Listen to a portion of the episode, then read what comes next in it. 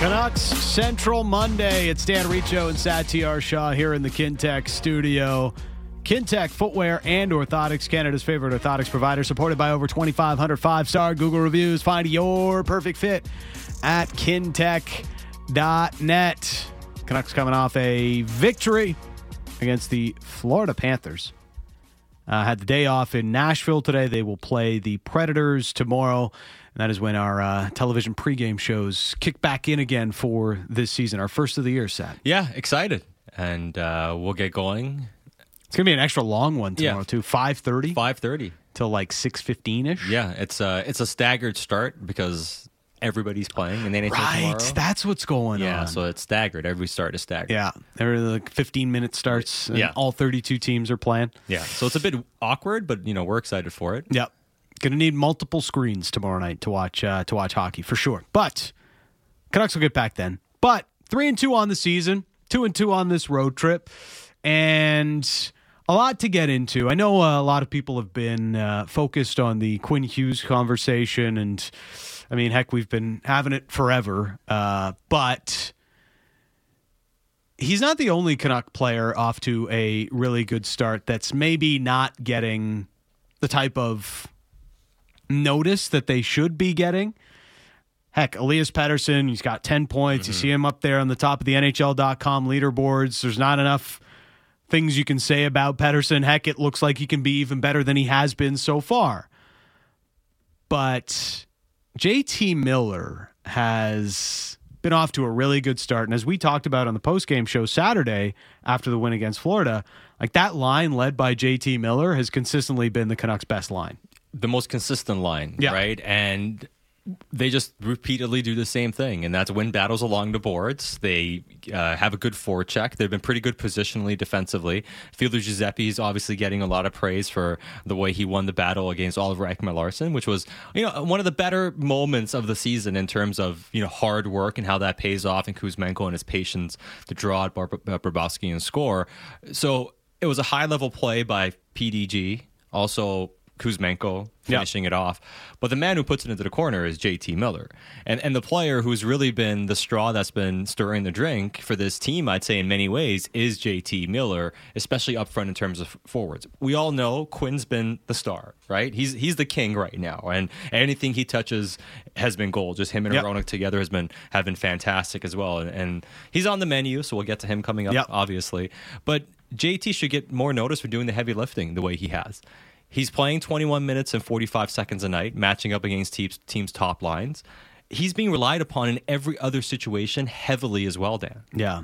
He's kind of been exactly what the Canucks need him to be behind Elias Pettersson. You know, J T got off to the slowish start last year, mm-hmm. and you know, you started to see it work into uh, the emotional side of the game that can Uh, sometimes be a problem for J T Miller, and you know it led to the F-bombs on the ice, and you would hear or the Colin Delia situation, and it just it wasn't pretty, and they took J T off of center after a while. Some of that was they just didn't have enough guys going. Mm-hmm. They needed better out of the top six. They wanted to give Horvat some help. All of those things are true, but Miller was as much a part of the problem at the beginning of last year as he was a part of the solution. And right now, you know, he has been that emotional leader, and it's not been something that's taken away from the team. I think it's added uh, to a lot of what the team has done so far this season. You know, think about um, Thursday, you know, going up against the Lightning, and Canucks come out of that first period down a goal, and then J T just like muscles his way to the puck in the offensive zone, wins a battle, gets it out in front for Brock Besser in the first, what, twenty seconds of that first period, yeah. and gets the Canucks on the board. Yeah. You know, and J T's done that. It hasn't always led to goals, but he's done that on numerous occasions this year where he's still that guy that, and I know you hate this, drags the team into the fight sometimes. You know what? Like, I hate that term, but I also think because to me that means the team isn't there or somebody's not awake and somebody yes. has to take them in. He's starting games off, setting the tone. Yeah. You know, it's like he's he's starting the fight. That, that's what you have to do. And that, right. as soon as the game starts, you have to be ready to go. And he's doing that. We talk about J T and him having to channel that emotion the right way, like you mentioned.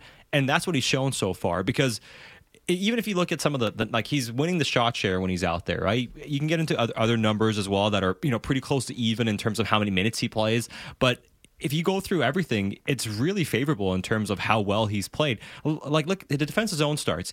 He has twenty-eight defensive zone starts, which is by far the most of any forward on the team. The second, the guy who's second is Dakota Joshua with twenty-two, right? Yeah. He's taken forty-two D zone faceoffs. That's a lot. The, the, the Canucks center who's second in faceoffs defensively in the in a D zone is Pius Suter, who's mm-hmm. twenty-three, almost half, right? He leads the team in hits with eighteen. Lafferty and Joshua have twelve each. He has five even strength points, tied with Elias Pettersson. Brock has six. Yeah. But, like, I mean, he's doing everything right now, and he's showing up, playing at that level from the beginning of games, right?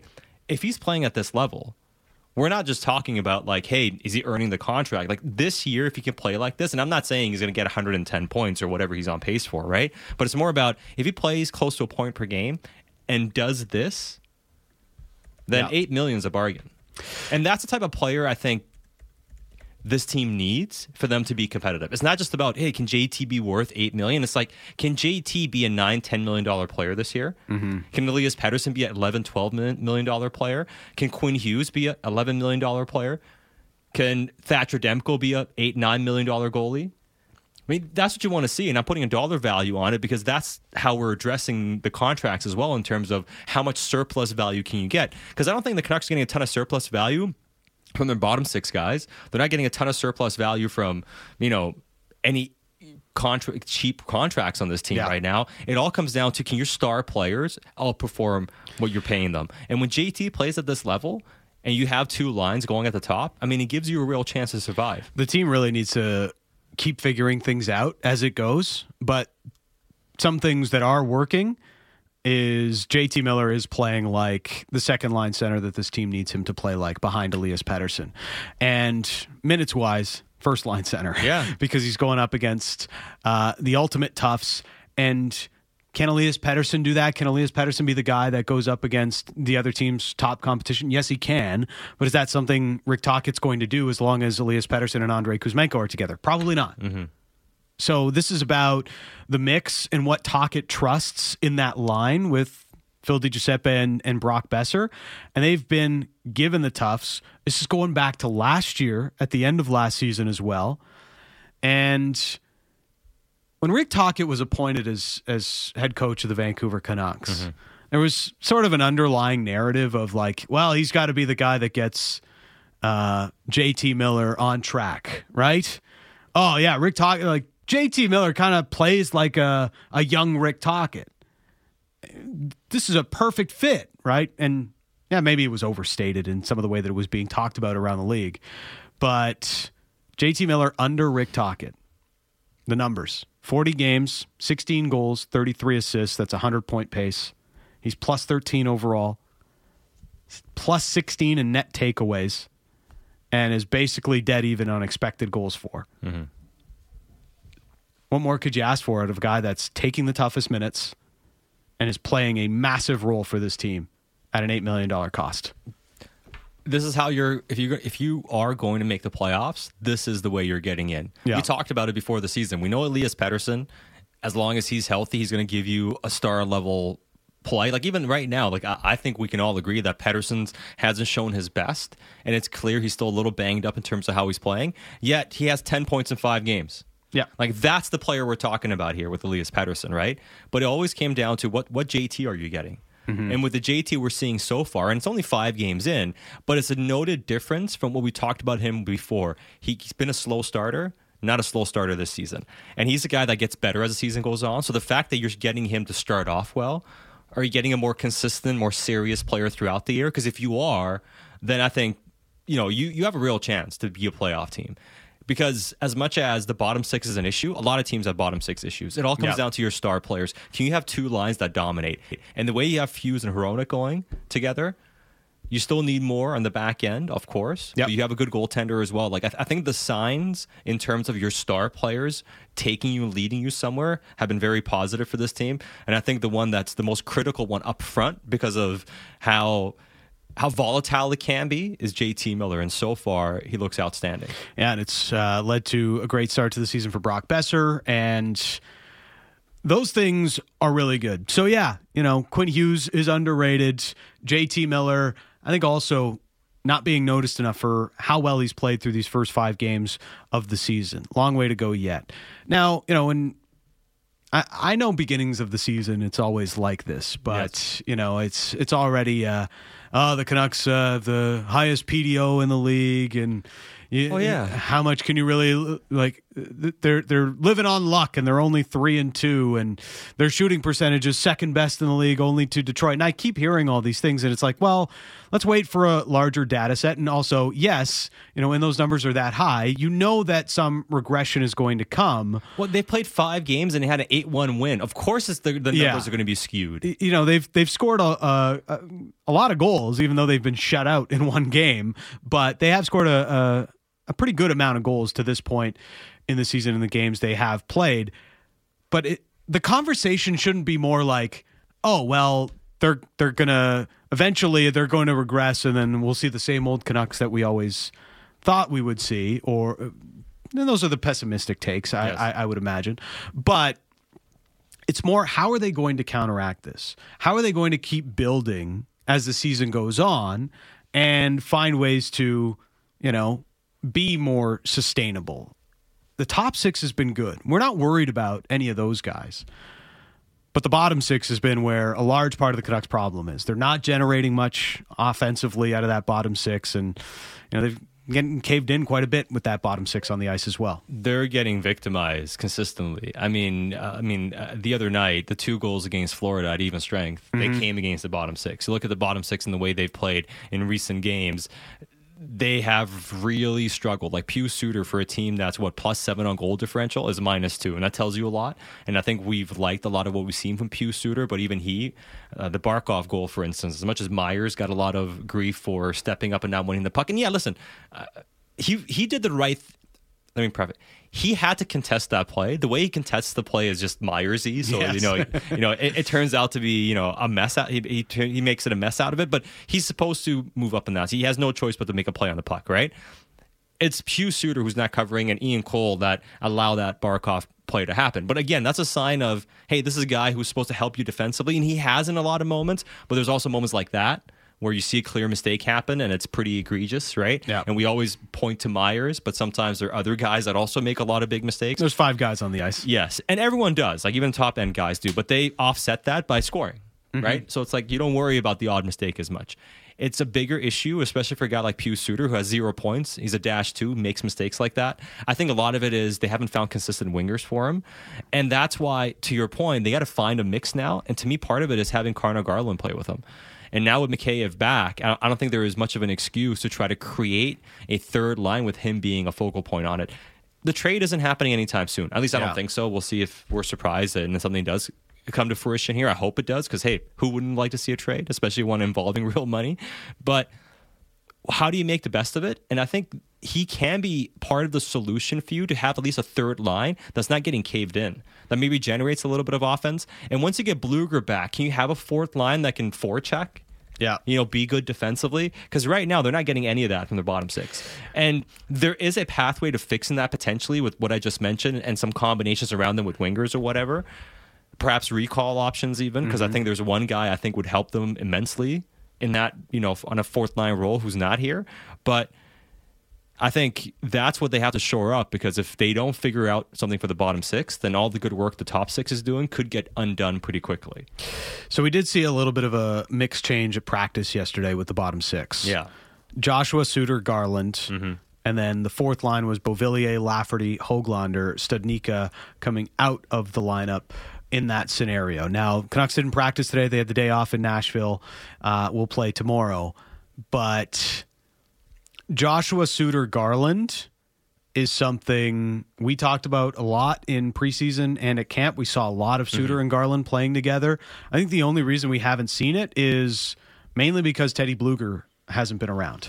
I think that's the main reason why. Yeah, I think, and that, and Mikheyev was injured, so, yeah. you know, Garland had to move up as well, but I think that's a big reason why we haven't seen it.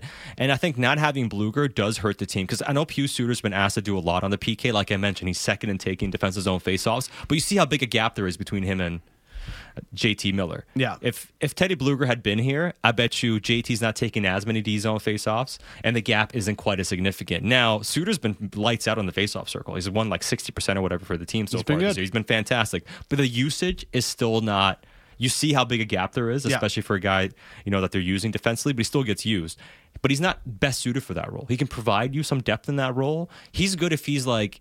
Exactly. If you have Bluger and he's behind you, he, he's a great layer on top of it. But what he brings is a little bit more offense, right? A yeah. little bit more puck possession ability, a little bit more go- goal scoring touch, right? He can be like he's a he's fine as a two way center, um, but he's not like a typical fourth line checker in the way that Teddy Bluger can be. Precisely, but he can be a very effective third line center with the right wing mix, because yeah. when he's at his best, he's also very good with his puck pursuit. He's good at challenging pucks. He's got a good stick. He's smart, being in the right position. It's just he doesn't always excel in winning in those areas, but generally he's in the right spot. And I just mentioned he made a mistake too on the Barkov play, but it's been not the norm with him, but I, I don't think he has enough push to really drag guys around with him.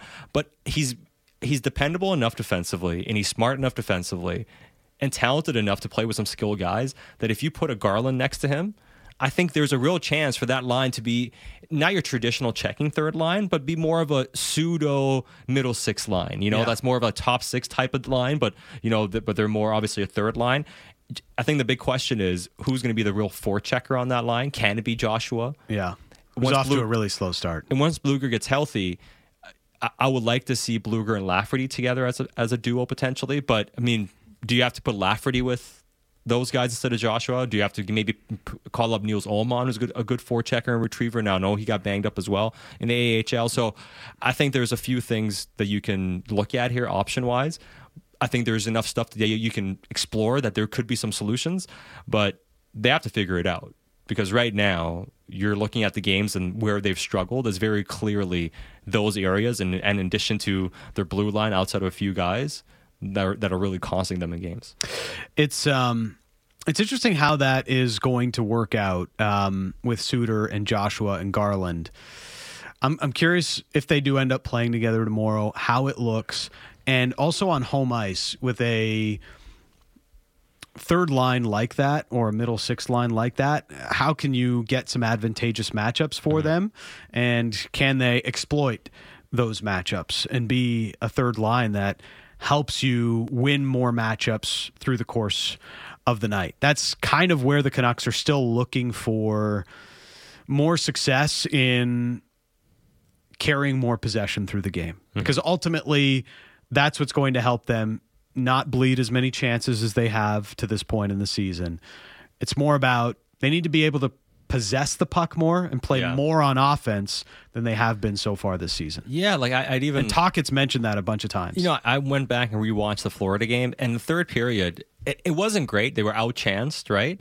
But looking back at it, it was they weren't defending that poorly, generally speaking. They made a couple of breakdowns happen, but they were clearing the net fairly well. They were pretty good in their own zone. They were clearing the puck out, you know, fairly quickly. It wasn't, you know, chance after chance after chance, not the sustained pressure wave after wave. They did a pretty good job breaking it breaking it down. But to your point, they've created no push moving forward. Yeah. They were they didn't sustain any sort of pressure. And one of the things Talk had mentioned was sometimes you have more time on with the puck than you think you do. Yeah. Especially in the neutral zone, or especially when you get into the offensive zone. It's like, let's let's try to also create a cycle. Let's let's at least create a few passes. Let's string together a few passes in the offensive zone. And that's one thing they have to do a lot better, and, and not try to go into that more defensive shell. Uh, and, you know, part of that could be with the defense too, right? Um They, they they are having a lot of success with Quinn Hughes and Filip Hronek on the ice. Mm-hmm. Not so much beyond those two. We'll dive more into this. Don Taylor is going to join us, but uh, it is Monday, so let's get to the Monday menu. Got sizzle on the menu. Sizzling hot. There's a few Canucks that are sizzling hot right now and on the menu. I think number one has to be Quinn Hughes. I mean, without with with a bullet. That performance on Saturday was next level. I mean, We've seen him. I think we've seen him dominate games before. We haven't seen him be as authoritative with the puck and creating space for himself to get shots off and being as aggressive as we've seen before. Yeah. You know, and he's just done it consistently. Um, he's the ribeye steak with mashed potatoes that never never disappoints. No, it doesn't disappoint. And I, and I knew Dan was going to have him number one because uh, he came through with his anytime bet goal. I mean, that was huge. That's on huge, Saturday huge night as goal. Well. Good call. Good call. At uh, after that, I could splurge for a few things on the menu. If you know what I mean. Uh, J T Miller is next on the menu. Now, I, I don't know if everybody's going to agree with this one uh, because Elias Pettersson has ten points and is still uh, top five in the league. But as we outlined a little bit earlier, J T is bringing it. And he's bringing a lot of success right now for the Canucks when he's on the ice. Finally, closing out the uh, on the menu category here. Those that are hot with the Vancouver Canucks. And goaltending. What's not to like? Casey DeSmith. I mean, Demko's looked incredible. Even the one game he lost, he deserved more than the two nothing loss they, they had. And Casey DeSmith has won both his starts. Yeah. I mean, he, it's... He looked even sharper Saturday, I thought, than he did in the game against Edmonton. Yeah. Even though... You know, he made, what, thirty-seven saves against Edmonton? I thought he night? looked a lot better, too. I agree. I mean, he kicked out a couple rebounds or whatever, but I think generally he was he was holding his ground much more. And for a small guy, he doesn't look small when he doesn't hunch over. Yeah. He did a good job of covering the net. I was pretty impressed. It was. It's an interesting contrast to, like, Spencer Martin, who's a big guy, but always kind of looks yeah, small looks in the small. net. Yeah, yeah, yeah. Um, and Casey DeSmith, so far, perfect through two starts because he's got two wins. Uh, all right. Simmering. These are the Canucks that are... kind of hot, but not ready to be on the menu right now. And we have Elias Pettersson in this category, which uh, might cause some uh, discussion on the Dunbar Lumber text message inbox. Are we Pet- going to take as much heat as the Athletic player ranking? Uh, maybe not. But uh, Pettersson's been able to put up the points. He's been really good, but... we haven't felt like Pettersson has reached his peak level yet. I think there's another level or two for him to reach because he's shown some of it the first couple of games, and then he's clearly banged up. Yeah. And that's the only reason why. And, I mean, it's it's pretty incredible that him playing at maybe, what, ninety percent of what he can bring is still a ten points in five games player who had a great release on a shot. It still looked dynamic on the power play.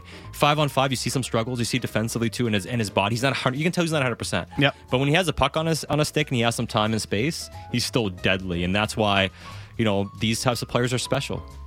Uh, Brock Besser is also on the simmering list. Only Alex DeBrincat has more goals than Brock Besser in the league right now, and the road trip is also simmering right now because Canucks get a win tomorrow in Nashville, and it's a above five hundred road trip, and nobody's really going to be too upset with that. Uh, returning to the kitchen, this uh, food's a little cold right now. You know, you got a pizza came out and the, the cheese isn't runny anymore, so it's like, uh, what what happened? This is sitting out too long. The expediter was not expediting. Yeah, it's basically all of the bottom six. Yes. Uh, Pius Suter and Anthony Beauvillier both still without a point this year, and the bottom six in general just hasn't been good enough. No, it just hasn't. It just hasn't been. Um, I think Beauvillier is starting to look a little bit better, but when you got bagels across the board in terms of uh, points, yeah. It's not great when you're getting paid four million dollars. That's tough. Yeah. That is tough. One of uh, only a few Canucks that have been in games this year that don't yet have a point. The others are Ian Cole, Mark Friedman, and Akito Hirose. Everybody else has a point. Yeah. So Pius Suter and Anthony Beauvillier got to pick it up at some point. Don Taylor is going to join us, and really excited to chat with Brandon Sutter a little bit later on as well. Recently retired. He'll talk to us about his journey through long COVID and the decision to call it a career. That's coming up on Canucks Central. The most opinionated Canucks show out there. Canucks Talk with Jamie Dodd and Thomas Drance. Be sure to subscribe on Apple, Spotify, or wherever you get your podcasts.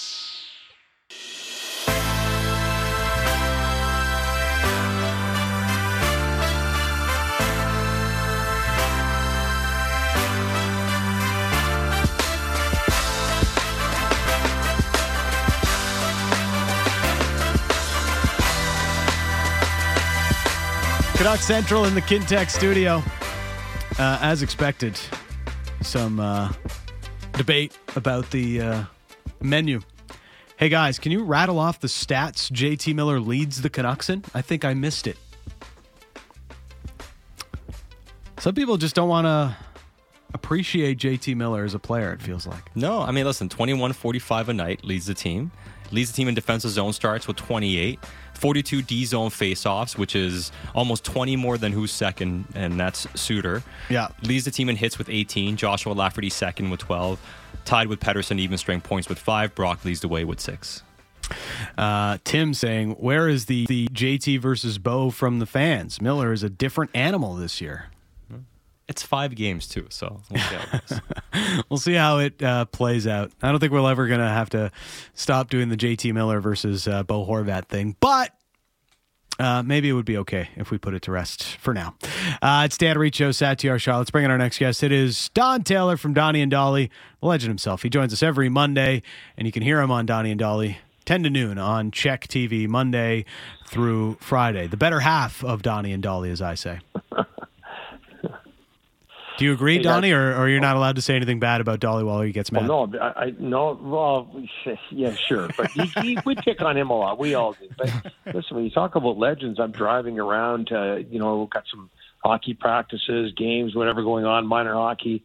And I'm, I, who's this guy doing color with Brendan Batchelor? Oh, yes. on the on the Canucks? It was just so good, Dan. Just a, just an outstanding job. I don't. I'm not being patronizing. I mean it. It was really, really good. It was just it was just excellent. Ah, um, so appreciate uh, it. Right, I put all my uh, college hockey experience to uh, to the test. Hey, whatever works. Hey, listen, like who's considered the uh, probably when you talk about. Talk to longtime Vancouverites. Tom Larscheid is considered by many to be the best color man ever, along with John Garrett. But, you know, when you talk about Tom, Tom came here uh, from Utah State. He was grew up in Milwaukee. He played football. He yeah. played football for the B C Lions. He was a member of the N W sales staff. They threw him in for a hockey game one day, and it just was magical. I mean, you know, like, and it just worked. You know why? Because he's passionate. And he, he, he, his love for the sport and the Canucks came through every day. And no, I thought it was great Saturday. Outstanding. I appreciate that, Donnie. This city has actually been uh, blessed with some pretty good play-by-play voices through the year. It's also generated, you know, uh, some pretty good voices that went national uh, beyond that, too. Yeah, yeah. Well, uh, Jim Houston for one, obviously mm-hmm. uh, Jim Robson. Shorty gets a, a, a turn or two uh, nationally. No, it's been... It's been excellent, and that's that's just hockey. There are other sports as well we're talking about. So no, it's been it's been it's been really really real good history here, and I just thought it was uh, thought it was great on Saturday. So, uh, what's your favorite part about Quinn Hughes? The the player on the ice, or that he takes shots at the Eastern media? Oh gosh, um, let's go with the player on the ice because that's that's most important. Uh, but uh, he's I I, I I find him strangely comfortable with the media, with talking and.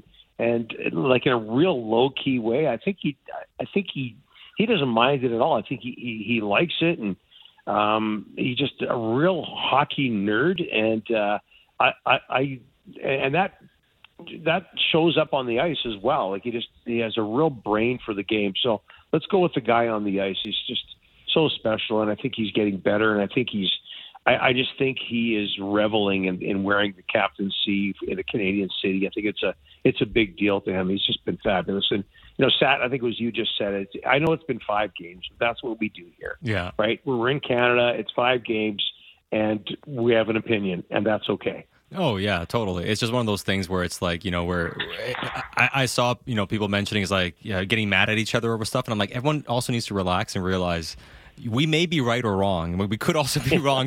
Games into the season about all these sure. different things that we see, right? But uh, I, the thing about Quinn Hughes, or the thing that I'm actually like to see from the fan base is generally that this fan base has been, you know, at each other's each other's throats. And I know sometimes, you know, they can be overbearing at, at Eastern media for various reasons. Sometimes they're justified, and sometimes, well, you know, fans can always be sensitive, and that's fine. Mm. But uh, it's nice to see Canucks fans come together and, and defend Quinn Hughes because he is worth defending. Like when we see rankings like sixty-seven or whatever from E S P N, or even, you know, the Athletic having him as a, what was it, three B tier, whatever they they they named it as.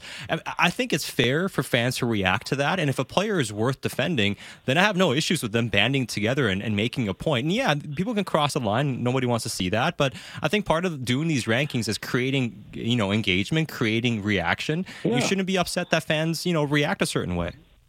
Yeah, and I, I think with Quinn Hughes, if you don't see him a lot, first of all, that that's that gets goes against him, and that's the age-old problem with uh, players on the on the western side of North America, especially on, on the on the Pacific side, where you know because of the time zones, people in the East, where the bulk of the population is, they don't see them a whole lot.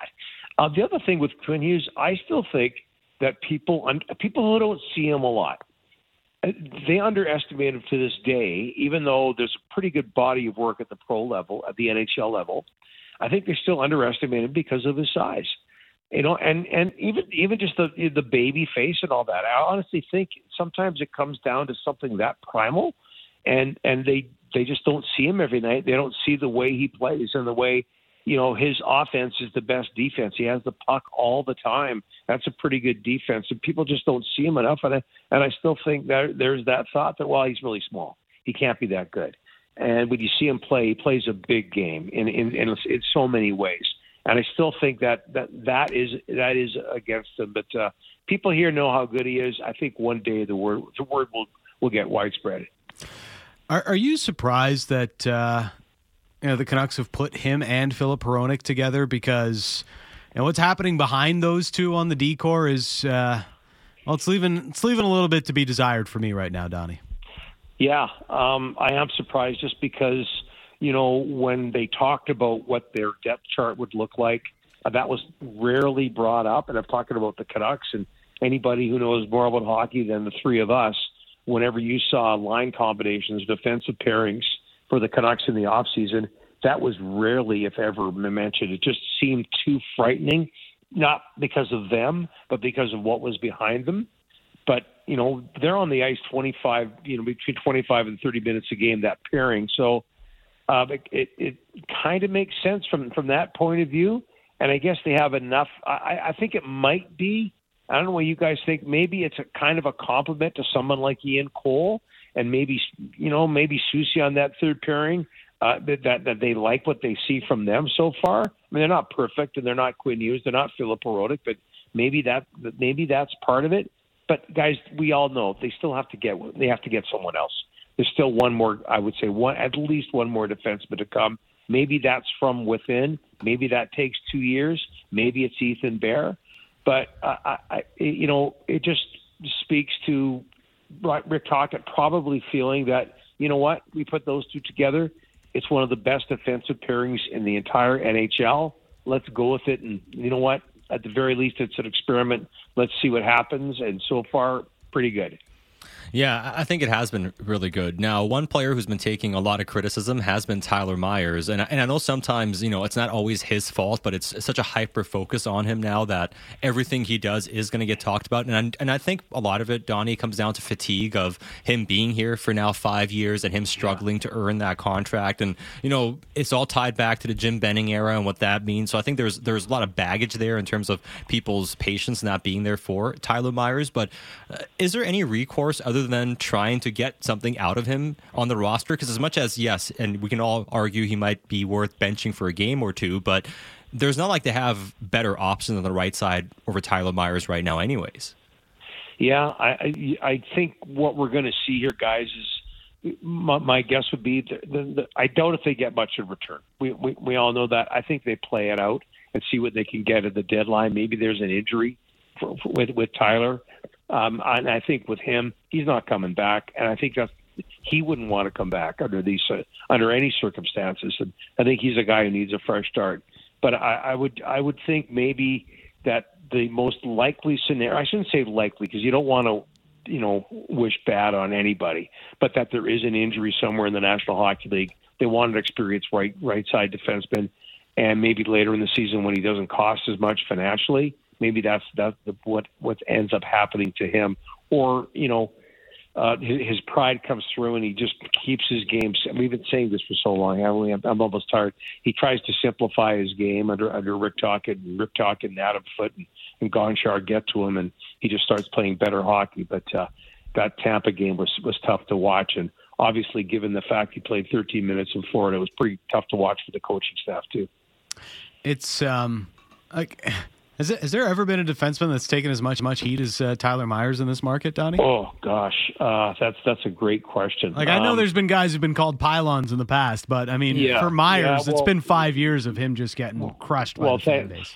Thanks for reminding me. Dana Merz. Yeah, I was going to uh, say, yeah. pro- he, he, uh, he would be the one, and similar in stature, maybe, you know, uh, a little more beef there with uh, Dana. The thing is with him, and this happens with Myers, too. Dana, Dana Merz was an assistant captain. Pat Quinn loved him. And I, I, I think that, you know, he was great in, back in those days when the front of the net was a battle, and Dana Merz was really good at that. The problem with him is that once every nine games, eight games, he'd get beat around the outside, outside pretty easily, and hence the pylon uh, nickname. But he played a lot, and uh And Pat Quinn loved them. And I think what, what you saw with Dana is maybe what you saw with the drafting of Ole Ulevy, mm-hmm. um, in that I think oftentimes uh, G Ms, coaches, look at players that played a bit like they did. Dana Merzen played like Pat Quinn did. And I think Pat saw a lot of himself in, in Dana, and I mean this with all due respect. And, and I think that's that's where that came came about, all that ice time for him, and he w- he was fine. I thought I, uh, he was fine as a defenseman. I thought he was fine. I think I think at this point you'd have to say he had a better career as a Canuck than, than Tyler Myers has had, and a lot, in large part that has a lot to do with the contract. It's just too much, and also not having any any real success either for the team, right? I mean, at least with Merzen, you had you had some success with some of the teams he was around, and some of yeah. these other guys. I know, like Gudbranson, for instance, for the few years he was here, he took yeah. a lot of heat, and it looked really bad. I think as bad as Myers has looked, I remember before Gudbranson was traded, Donnie, like there were games where literally the puck would explode on a stick. Like it really looked like yeah. it would. Like I mean, I remember yeah. watching the games, being at the rink, and going, You you can't have him on the ice, because literally every single puck that came his way, he'd bobble it or he'd make the wrong read. It was comical at one point. So we've seen this before. I just yeah. I just think there is probably more fatigue with Tyler Myers right now. You know what, guys? I'll throw in, I'll throw someone else into the mix too. I think we forget, because the respect level for him is so high, but we forget there was a time in this city where people were really down on Alex Edler. Oh yeah. And, and then I think I think you know just giveaways and. I think with Alex Edler, well, a couple of things. First of all, if you remember early on in his career, there was a series against the L A Kings. He was hitting Doughty. He was he was hitting Dustin Brown. It was outstanding. And then the back problem started, and he stopped hitting. Uh, and, you know, not hitting like he did early in his career. People wanted to see more of that, and he, he adjusted his game. And there there were giveaways, and people were down on him. Got a lot of ice time. He's on the ice a lot of time, lots of times against very good players. So there were mistakes there. And then one day, I, I can remember being at the game. It was Alex Edler has just become the all-time games played leader in Canucks defenseman history, and there was a standing ovation for him. And then the the the story on him began to change. The opinion on him began to change, and there was this total respect. And then he became, you know, all-time. The leader in pretty much every category when it came to defensemen. But we forget that he got criticized fairly fairly heavily, and a lot of it had to do with the, the promise he showed from an aggressive point of view early on and how that changed, plus some giveaways. But the guy was on the ice all the time too, which is difficult. So uh, it's... It... It's it's the way we evaluate hockey nowadays, Donnie, where it's like, uh, okay, how sustainable is all of this? And, hey, it's only five games. The Canucks are three and two, but that's the conversation with where their shooting percentage is and how good the goaltending has been so far. I think the reality is we, we all know the Canucks are going to have to keep getting better if they're going to sustain some of these results moving forward. Well, what, what does Rick Tockett talk about all the time? I mean, every good coach in the National Hockey League talks about consistency, and that's where they got to get. Where, yeah, they had a pretty ga- pretty good game against Florida, a team missing, you know, arguably its two best defensemen. So, let, let, you know, at the Tampa game, not not so great, but you know, build on that Florida game. Don't just be satisfied with it. And if you feel off, if you feel tired at the end of a five-game road trip. And Tockett talks about this all the time. You're you're not you don't feel perfect. Fight through that, and, and try to establish some sort of consistency. That's that's where they have to get. And, and you know, it's been such an up and down five games, such an up and down start to the season.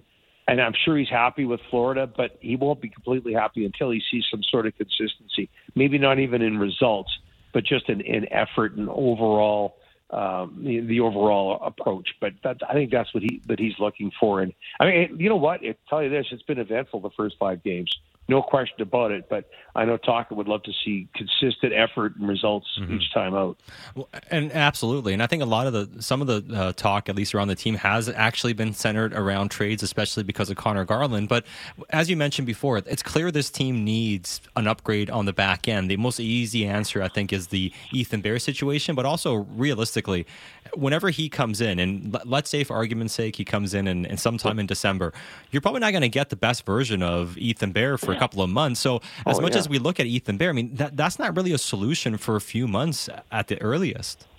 Yeah. I mean, you know, first of all, the shoulder issue, he's got to get over that. And uh, you would think it would be over if he's on the ice. And then he hasn't played for so long. So, yeah, he, he, he might be, you know, is is it the best of a, I don't want to say best of a bad lot because he hasn't stepped on the ice this season, but it might be the, the best solution they have, mm-hmm. the most realistic solution uh, they have, you know, more than serviceable defenseman on that, on that right side. So I wouldn't be surprised, surprised to see that.